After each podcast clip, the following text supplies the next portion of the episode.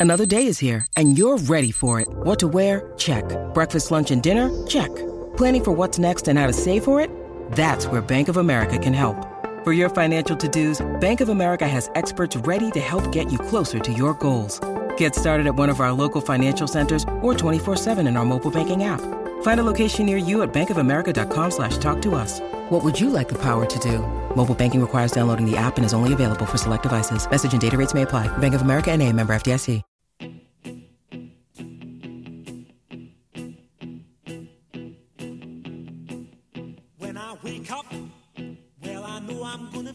I'm gonna be the man who wakes up next to you.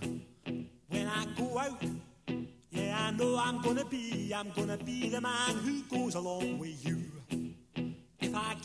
Oklahoma moves to 2 0 on the season with a 28 11 win over SMU. But the topic of the day is not Dillon Gabriel's four touchdown performance. It's not Oklahoma's lackluster, if we could say, offensive approach to this game. It's not the fact that Oklahoma held SMU to just 11 points, which is like the lowest point total that the Mustangs have had in something like eight years. The topic of the day is Jeff Lebby and his father in law, Art Briles, being on the field in Norman on Saturday night, 30 some minutes after the game had concluded. And I. I didn't know whether I wanted to even broach this topic on this episode of the podcast. By the way, thanks for tuning in again to the Sooner Nation podcast. I am Matt Hofeld. Heartland-sports.com is where you can find us online. Here's my deal with this. Here, here, because there's just not there's not a clean way to approach this topic. There's not a way you can jump in here and say, cut or dry, this is the action that you take, this is the action you don't take. You're going over the board with this and with this and with this. I don't think it's a good look. I don't think you're going to find anybody in Sooner Nation who has a sound mind that's going to tell you it doesn't matter that Art Briles was in Norman. It doesn't matter that he was at the game. It doesn't matter that he was on the field. I think all three levels, you got to have something to say about it that's going to be not positive towards the situation. But that said, we're talking about a public town a public institution. There's no way you're going to bar Art Briles from coming to Norman. Do you like it? No, but you can't stop it. And it's the same as the game. I mean, you can't really ban a guy from a public institution. No one's going to be able to keep him from buying a ticket and going into a stadium. It's just not possible. So I think where we draw the line here is why is he on the field?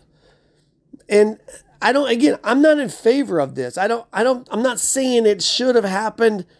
I'm not saying it's okay that it did happen. But on two of the three levels, there's no way you can prevent it from happening. And then when you consider that he's Jeff Lebby's father-in-law, I, I look, I, parents go on the field, wives go on the field, kids go on the field, aunts and uncles go on the field. I saw someone uh, on social media like, "Oh, you shouldn't even have an OU shirt on." Really? Because I mean, you're not going to stop anybody from wearing an OU shirt. I mean, look, I do agree being on the field is a privilege, and you should, in some facet, earn the privilege to be on the field. And Art Briles has forfeited, I think, from the here to the end of time, he's forfeited that privilege. But I, I don't know that I'm going to jump all up in arms and ban the guy from ever wearing an OU shirt when his son in law is the offensive coordinator for the Sooners. Briles was there to support his family. Jeff Lebby was trying to support his family by, uh, by talking and inviting his family down on the field after the game. What needs to happen from this point forward? That's not for us to tell. I think we can agree it's not a great look, but also at the same in the same breath say what can be done about it. Uh, clearly, Brent Venables wasn't happy about it. Clearly, Joe Castiglione wasn't happen, happy about it.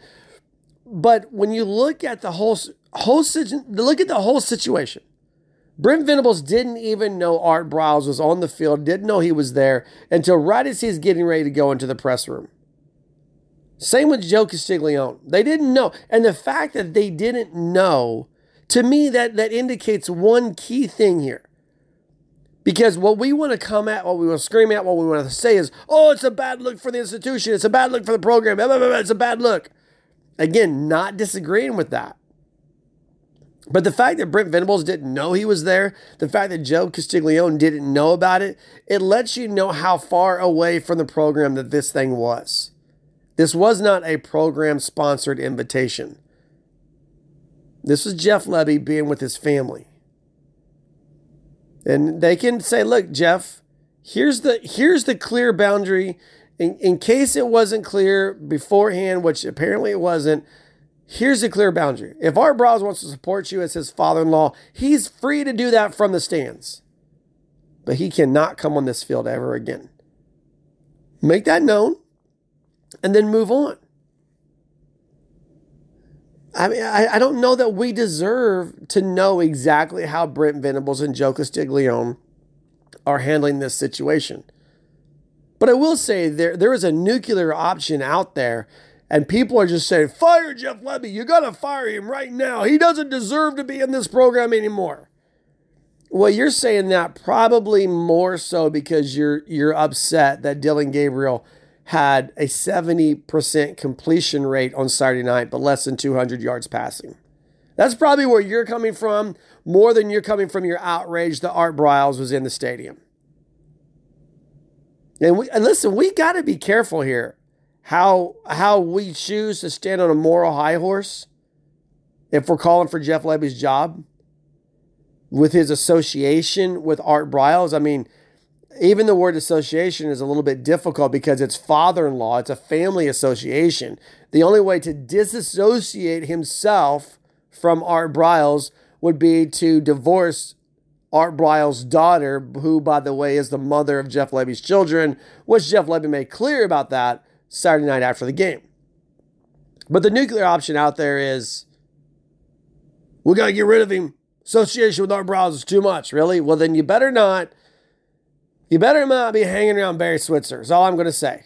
I love Barry Switzer. He's the king. I, I, every time I hear Barry Switzer speak, I stop and listen to what the man has to say. I love to hear his stories. I'm grateful for the championships he won. But listen, Barry Switzer wasn't clean. And, and we're talking about not just money, not just cars, not just drugs, not just fur coats. There was some morality issues under the Barry Switzer watch. And we're not going to sit here and pretend our pretend that Barry Switzer didn't turn his a blind eye to a few things.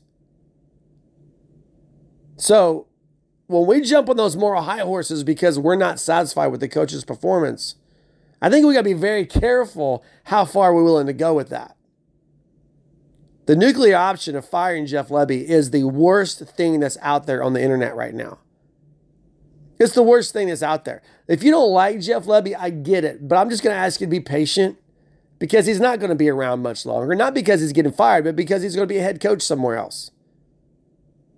So just be patient with it and see what happens.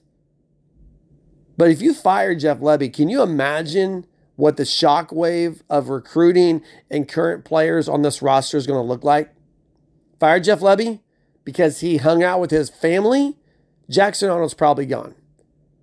Fired Jeff Lebby because he hung out with his family. Michael Hawkins probably gone.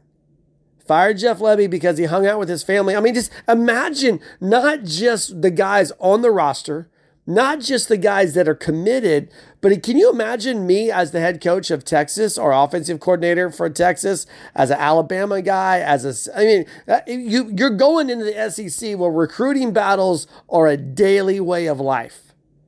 Oh, you're considering Oklahoma? Yeah, didn't they just fire their offensive coordinator because he he hung out with his father-in-law? That because that's where you're heading. That's exactly where you're heading if you're on the fire Jeff Lebby bandwagon because Art Briles was on the field after the game. And you can say that and not condone what Art Briles did because I in no way condone Art Briles. But I also say let's not just blow everything up because a guy that we detest was at the game wearing an OU shirt and down on the field. Can we just back up for a second and pause that conversation? Because now what you have is the opportunity to sit down with Jeff Lebby and say, look, Jeff, look, we know he's your father in law, and we know you love your wife, and we know you love your family. But here's where we are on this matter. It, somehow it wasn't clear, but it's clear now. Now let's move forward and let's put this behind us with you understanding where we are on this, and we understand that you understand where we are on this.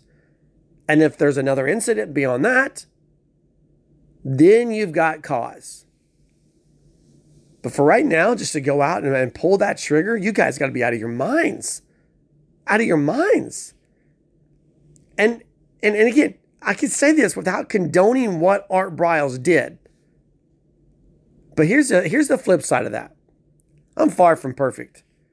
I would like to think that my kids and the spouses of my kids would support me even in the midst of my imperfection. So, all that said, let's move on and talk about the actual game. What do you think? When you need mealtime inspiration, it's worth shopping Kroger, where you'll find over 30,000 mouthwatering choices that excite your inner foodie. And no matter what tasty choice you make, you'll enjoy our everyday low prices, plus extra ways to save, like digital coupons worth over $600 each week. You can also save up to $1 off per gallon at the pump with fuel points. More savings and more inspiring flavors make shopping Kroger worth it every time. Kroger, fresh for everyone. Fuel restrictions apply. 365 total yards for Oklahoma's offense on Saturday night against SMU. 176 of that came through the air. Now, I, again, I know I know what we're going to say about this offensive performance, and we're going to talk about how lackluster it was, and so forth, and so forth, and so forth. I get it, and again, uh, and in many instances, I'm on board uh, with the criticism because it just seemed a little bit funky, particularly in the third quarter.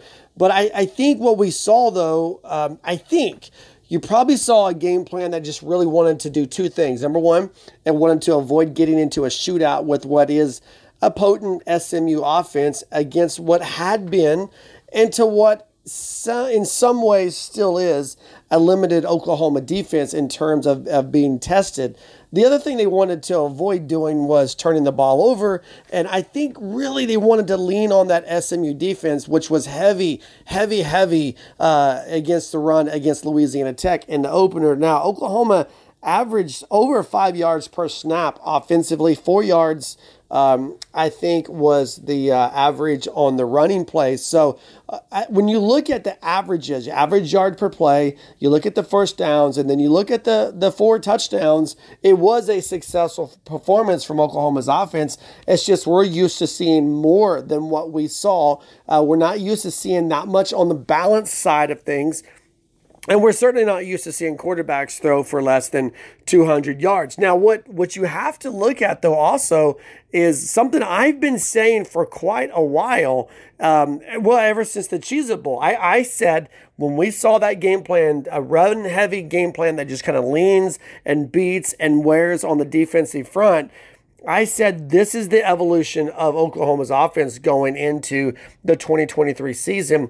And last night really kind of gave us a sampling, uh, a really more than a sampling, a good taste of that, where they just ran and ran and ran and pounded and pounded and pounded on that front seven of SMU to the point where I predicted, I called, uh, I, I can prove it on text message, that final touchdown SMU goes for it on fourth down and gets shafted, uh, gets uh, stood up, gets stopped, whatever uh, adjective you want to use to describe what happened there. Then I said, here's what's about to happen. OU, OU's about to score because this defense has nothing left. And then a few plays later, there's Marcus Major uh, going into the end zone. And so, I, again, it, it was it was different from what we're used to seeing out of this Oklahoma offense, but it wasn't really bad, in my opinion, uh, because you look at the results and the results kind of speak for themselves. There are some things that I've put out there uh, on our website, heartland-sports.com, uh, just some initial thoughts and notes on this game. Um, and I just I want to go over those, and then we're going to talk about the things we already talked about leading up to this game. But here's the thing: you, another big special teams play. Another big special teams play lets you know two weeks in a row that that is a renewed emphasis with this coaching staff. I don't know why it wasn't as much uh, in 2022. I think part of it was personnel. I think part of it was players buying in. But two weeks in a row, you've seen special teams have a significant impact on the game. You've got Gavin Freeman's punt return in the opener against Arkansas State, and then you had Peyton Bowen's blocked punt Saturday night, which led to Oklahoma having to score as well. So you're you're seeing not only are you seeing big special teams plays, but you're seeing big special teams plays impact the scoreboard, and that's really where you want to be. I mean, that's the point of special teams and coaching them up and making those big plays. And I think those are the kind of things that are going to probably pay off some dividends in crucial games down the road. When, when you look at this schedule now, the way it sets up, the the next big event as of right now, the next big event on Oklahoma's schedule it looks like it's going to be Texas, um, which we could go down a whole sidecar of thoughts and notes on, on how Oklahoma and Texas right now are going to go out of this conference with a bang. Uh, but we'll, we'll save that for later. But at some point, I, I, I think in a tighter game, a special teams play for Oklahoma is going to be a difference maker. You can't help but love what you're seeing from Oklahoma special teams through the first two weeks of the season. Um, the, the second thing is that you notice from this game is Andrel Anthony is going to be that guy for this offense. I, I, I'm like you. I was surprised that they didn't use him to stretch the field. They chose to use him in a different way. Uh, it was obvious, I think, to Jeff Lebby and company how they were going to play him. And this was a situation where it, this is what I really think is happening here. They want the ball in his hands. They want the ball in his hands. And so they kept throwing him short passes because what they wanted was those safeties to cheat up. They wanted they wanted them closer to the line of scrimmage so then they could easily or more easily get over the top of them. And give SMU credit, they never they never took the bait, but Andrel Anthony still paid dividends again for the University of Oklahoma. I guess dividends is my word for this episode. Seven catches, 76 yards, and he got his first career touchdown. Um, but I, I, I think I'm going to look at it from an area of discipline on Oklahoma's side, not to waste downs with Andrel Anthony. The guy's, he is the playmaker.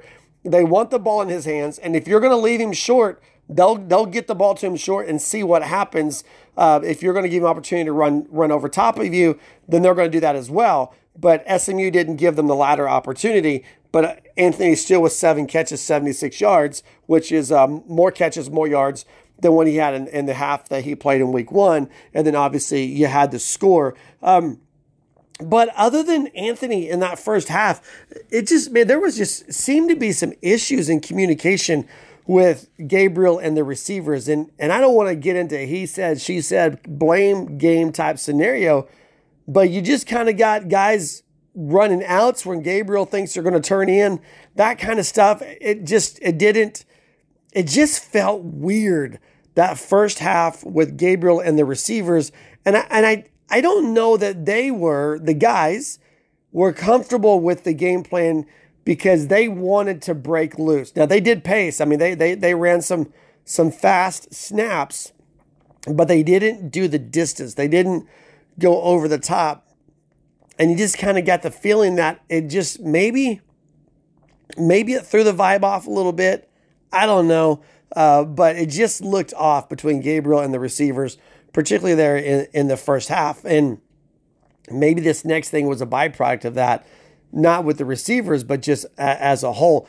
There were way too many penalties for Oklahoma in this game.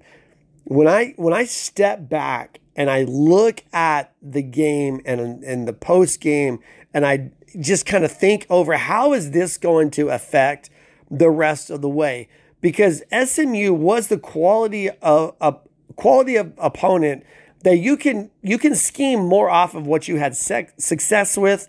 You can also scheme off of what you didn't have success with.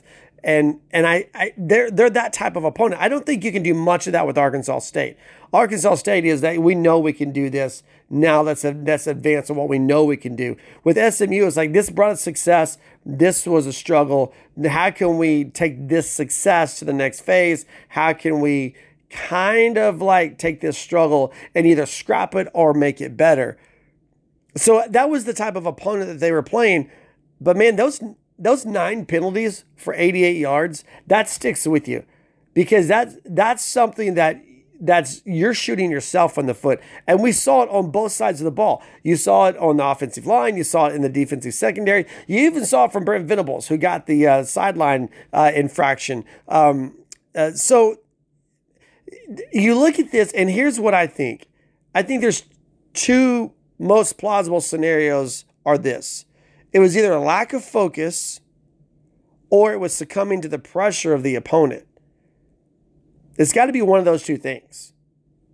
Because these aren't penalties where you can look at the referee and say, man, these guys are just biased against Oklahoma. We like to do that. And in some cases, it's merited that we do that. We say, oh, these guys are just biased against Oklahoma because they're leaving the Big 12. You, you can't make that argument about Saturday night.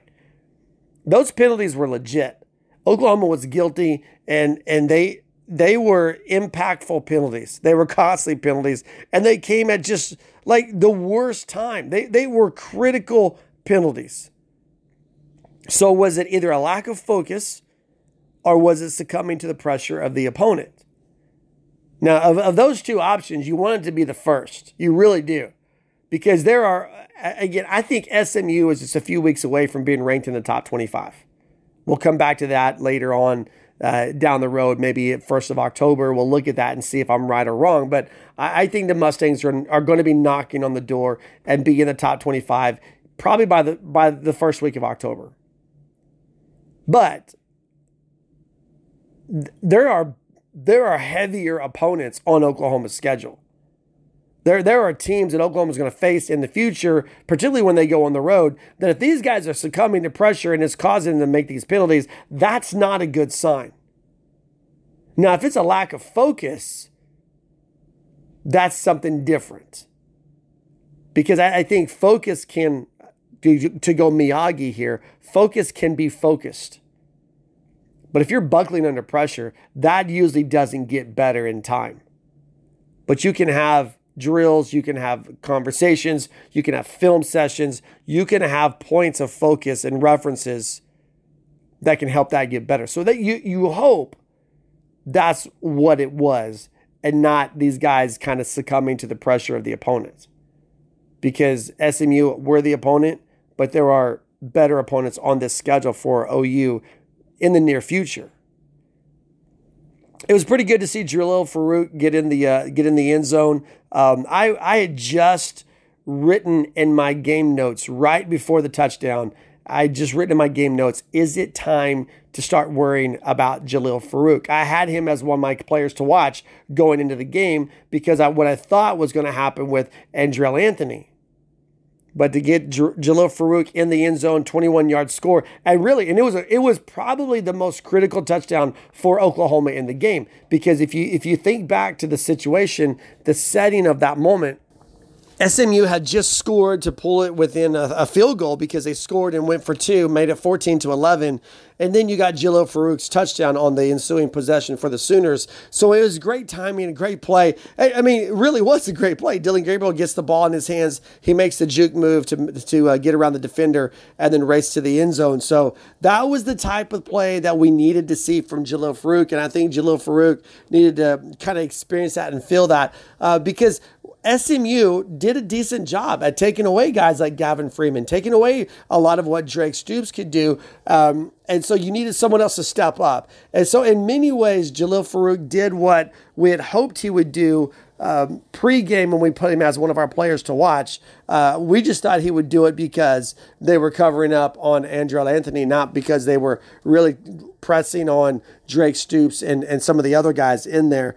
Um, and let's talk about Dillon Gabriel while we're while we're on the passing game, because I, he didn't have a bad game.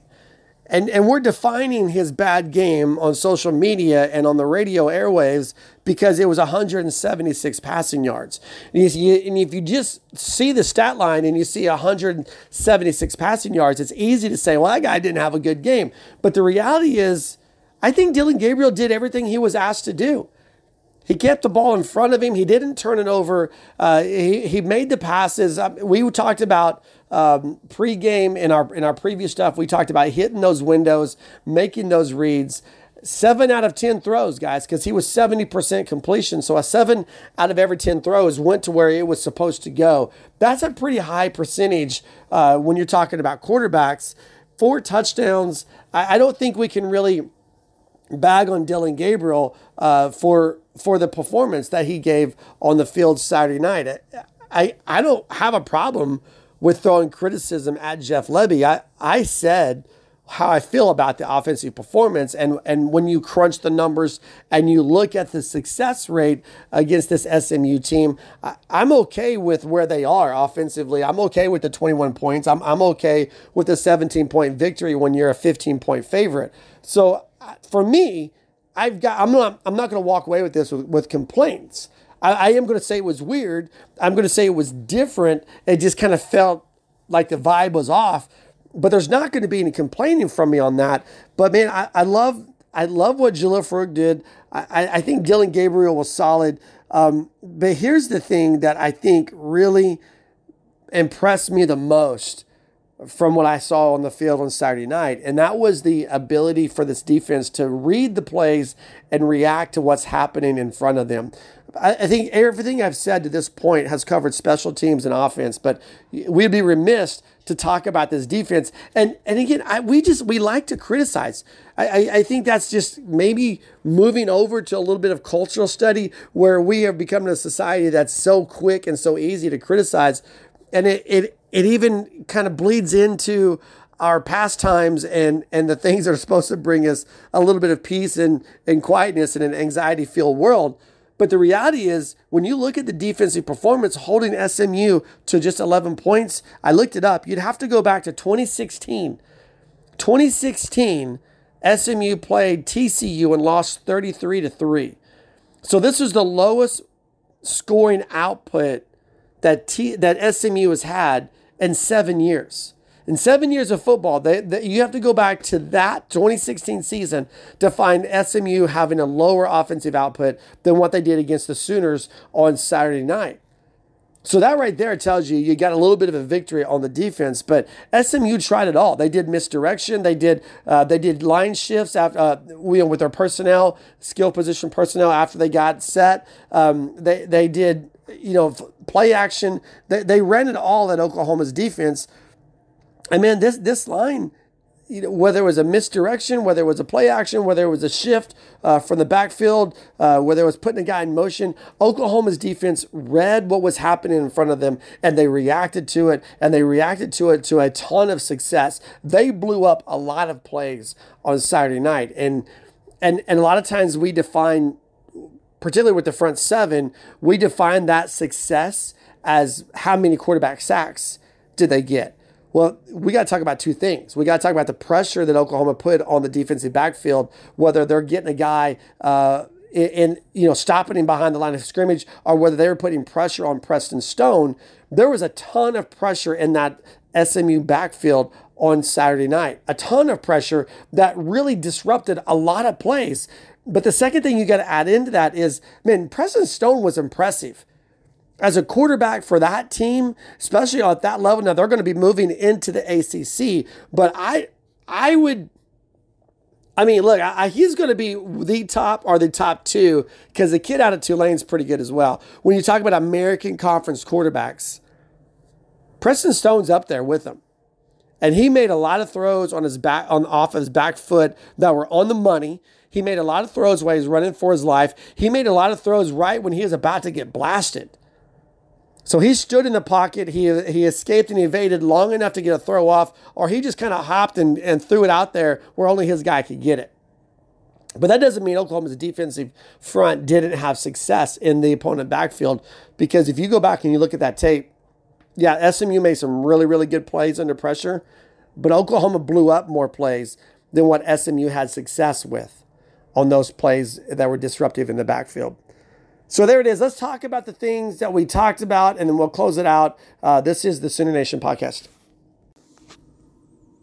Well, let's talk about the things that we've already talked about. Leading up to the game, I said there was four things that we needed to watch for with Oklahoma and SMU. One of those being can Oklahoma's defense get to the quarterback? Now, we've already talked about this early in the podcast, so won't spend a lot of time on it, but the defensive pressure was there. It was noticeable and it made a difference. Now, statistically, if you're looking for the official results of what Oklahoma did um, in the SMU backfield. Five tackles for loss as a team, one quarterback sack. And so you look at now five tackles for loss. It, it, that's that's good, okay.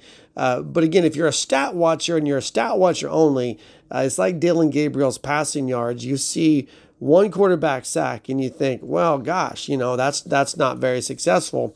But the reality is the success was much, much greater um, than what it's showing in the stat line. And for things that we've already talked about, I don't want to jump back into them. You probably don't want to hear them for a second time. But the answer to that question was absolutely yes. Can Oklahoma's defense get to the quarterback? They got to the quarterback. They to the point where they impacted, changed, and blew up plays.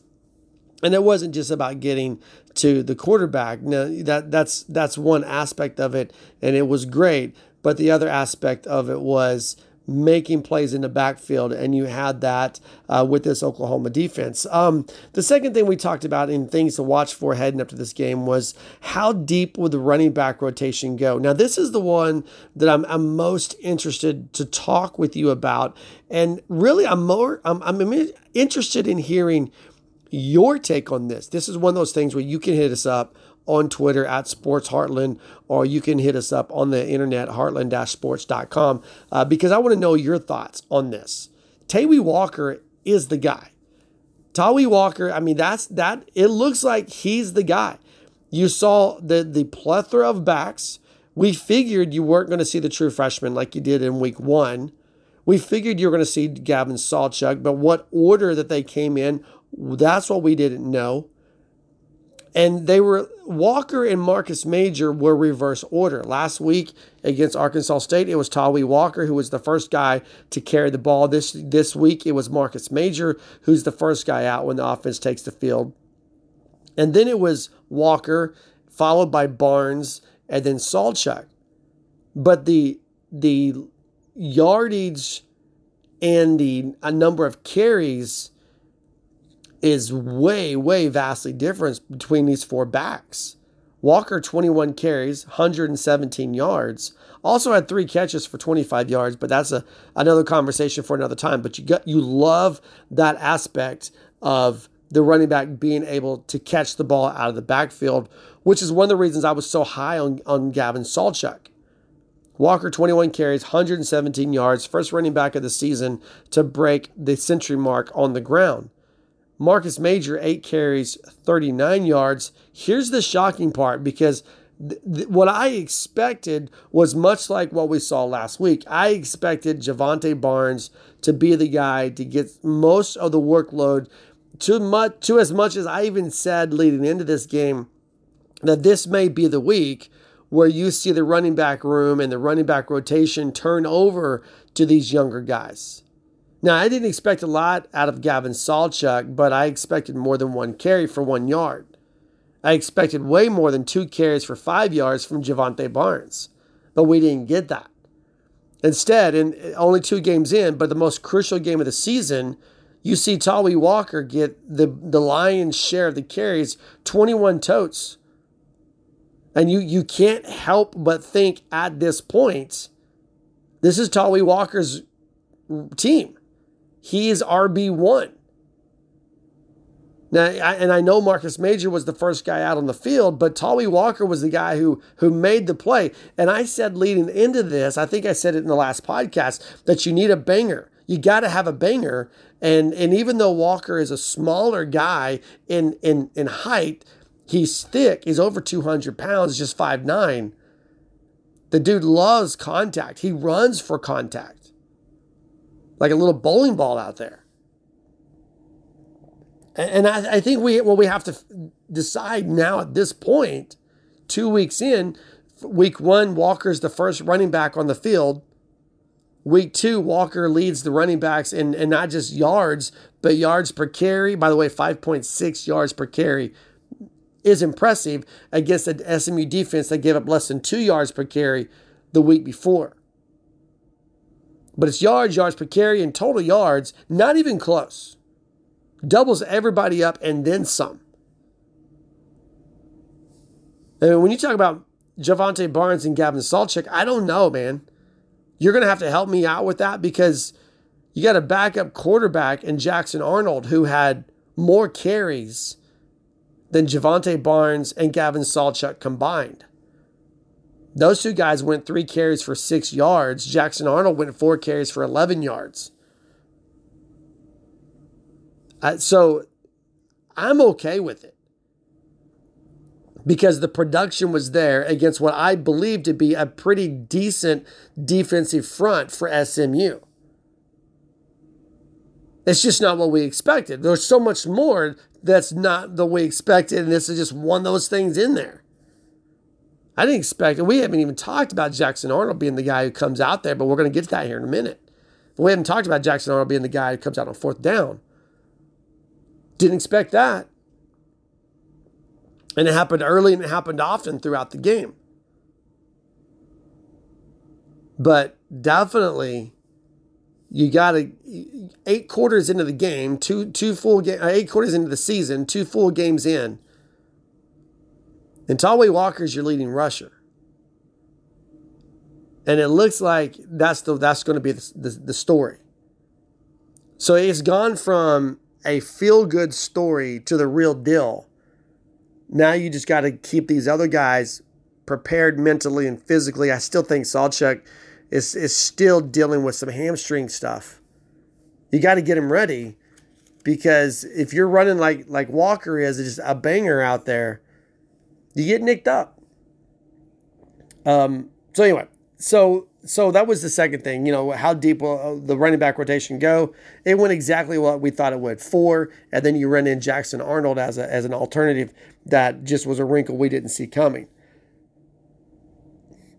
How do the Mustangs defend against Andrel Anthony? Again, we've already talked about this earlier in the podcast, so we won't come back and beat a dead horse.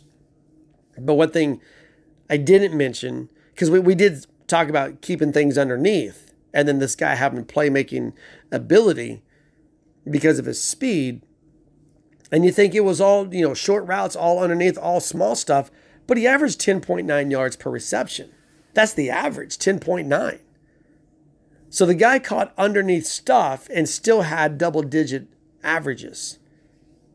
That's that's good. And that's that's why they want the ball in his hands because he has that playmaking ability. And then the last thing we asked heading into the game was can the Sooner defense stand tall on fourth down? And the answer to that question again was yes the Mustangs only go uh, two for four. Uh, so that's that's eight fourth down attempts SMU has tried in two games.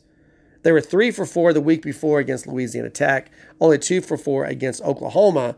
What they didn't anticipate, what we didn't anticipate, is that knowing SMU was apt to go for it on fourth down, what that does is that puts pressure on the other team. It affects the way you you you play both sides of the ball. When you're talking about plus fieldage uh, position, you know, when you're talking about, you know, do you punt here? Do you go for it here? How aggressive do you become on defense on third down because you know they're probably going to give go for it on fourth down? Um, what kind of play calling do you want to do when you have the ball, knowing that you might turn it over, knowing uh, you know with a fumble or an interception or whatever, to a team that's that's likely not to punt? Oklahoma flipped the script with his Jackson Arnold package, which is basically re, uh, reinventing the Belldozer package. Jackson Arnold didn't even come close to attempting a pass. It was get the snap and run forward. It worked two out of the three times for Oklahoma. And that third time was pretty dang close to working. You almost had a 100% success rate with it. But the answer to the question, can the defense stand tall on fourth down? That was yes. And that final fourth down stop by Oklahoma's defense, that was huge because it was that was the backbreaker.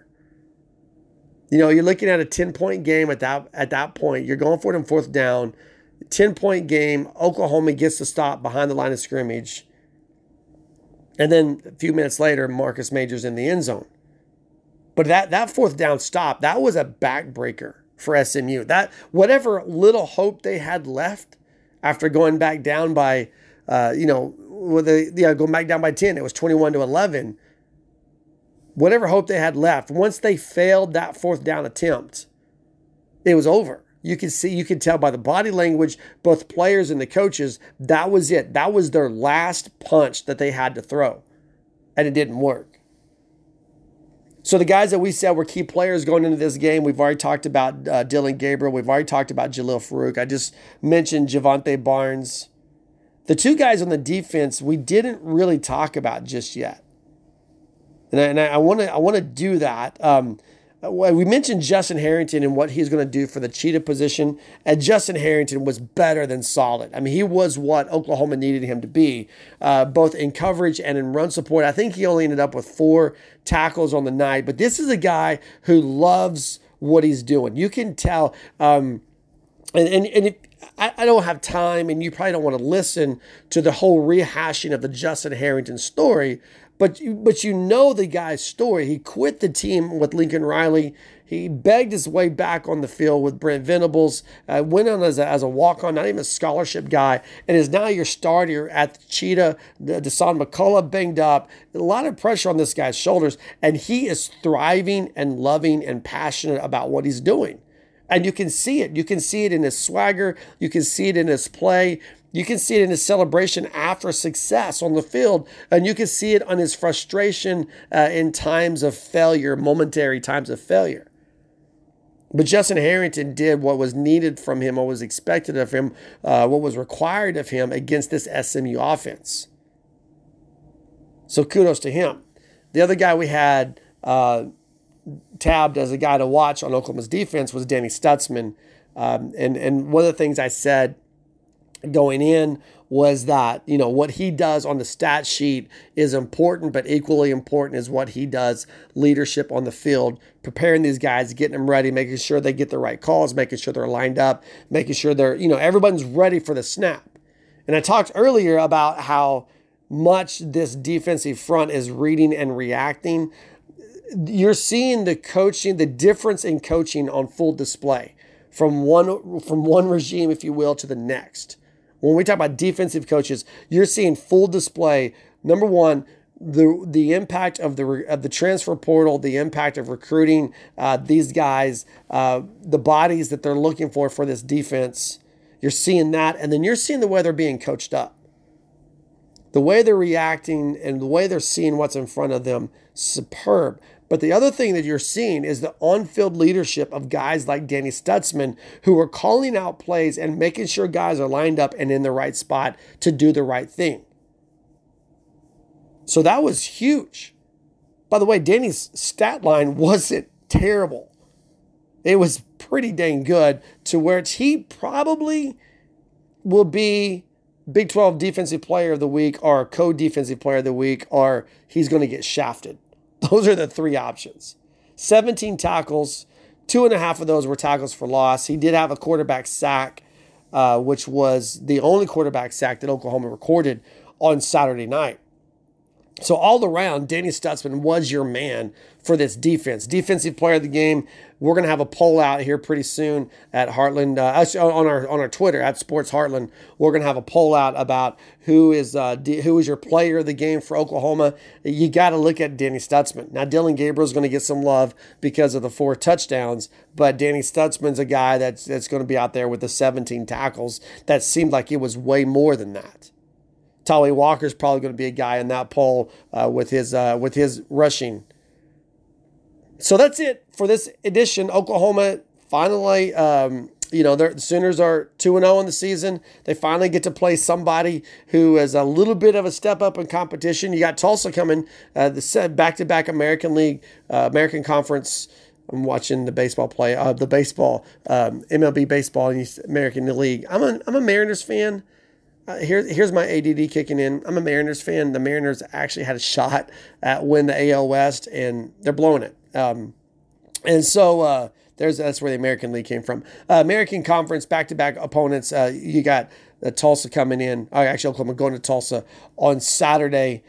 um, 2 0 in the season, probably going to take a step down in competition. I, with all due respect to Tulsa, love those guys. They're they're from from our home state, but I, I think SMU is a step above Tulsa uh, in the realm of, of, the football world, which really means the next big one um, is going to be Cincinnati after that. But you got to get prepared. You got to look at it. We're back to game week on Monday with a new opponent. So we'll be around. You hit us up on the internet, heartland-sports.com. Hit us up on Twitter at Sports Heartland. Thanks so much for listening. Uh, if you love it, subscribe. If you like it, subscribe. If you don't like it, thanks for trying it out. But this is a Sooner Nation podcast. You guys have a great week. Boomer Sooner.